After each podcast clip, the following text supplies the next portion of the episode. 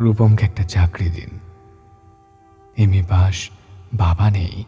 আছে প্রেমিকা, সে আর দু এক মাস দেখবে।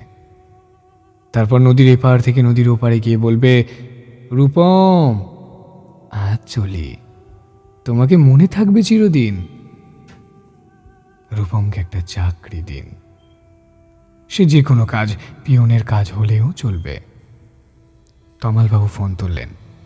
ফোনের অন্য প্রান্তে যারা কথা বলেন তাদের যেহেতু দেখা যায় না, সুতরাং তারা দূর কেউ। তমালবাবু মামাকে বললেন, রূপমের একটা চাকরি দরকার। মামা বললেন, কাকাকে? কাকা বললেন, জ্যাঠাকে। জ্যাঠা বললেন, বাতাসকে।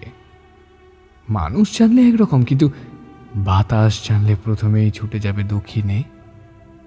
সে বলবে, দক্ষিণের অরণ্যকে অরণ্য বলবে, আগুনকে। আর আগুন গেল আলিমুদ্দিন স্ট্রিটে আলিমুদ্দিন ছুটল নদীকে বলার জন্য। নদী এসে আছড়ে পড়ল উপকূলে। আর সমুদ্র হিমাচল বলে উঠল, রূপমকে একটা চাকরি দাও। এম এ পাশ করে বসে আছে ছেলেটা। কয়েক মাস বাদের ঘটনা।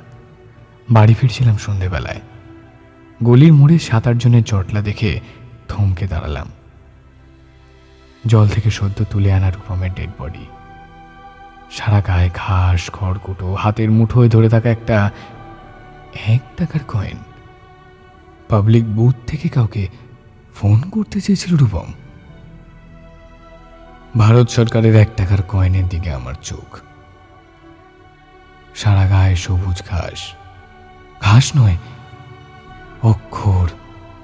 এম এ পাস করতে গেলে একটা ছেলেকে যত অক্ষর পড়তে হয় সেই সমস্ত ব্যর্থ অক্ষর ওর গায়ে লেগে আছে। একটা ছেলেকে কেন আপনারা এম এ পড়ান? কোন আল্লাদে আটখানা বিশ্ববিদ্যালয় বানিয়েছেন? তুলে দিন। এই কথাগুলো বলব বলে ফোন তুললাম পবিত্র সরকারের। ফোন বেজে চলল। ফোন বেজেই চলল। কুড়ি বছর ধরে এই ফোন বেজে চলছে। আরও কুড়ি বছর বাজবে বাতাস বলছে, অরণ্যকে, অরণ্য চলছে নদীর দিকে। নদীর উপকূল থেকে আছড়ে পড়ে বলবে, রূপমকে একটা চাকরি দিন। কে রূপম? রূপম আচার্য বয়স ছাব্বিশ, এম এ পাস বাঁদিকের গালে একটা কাটা দাগ আছে।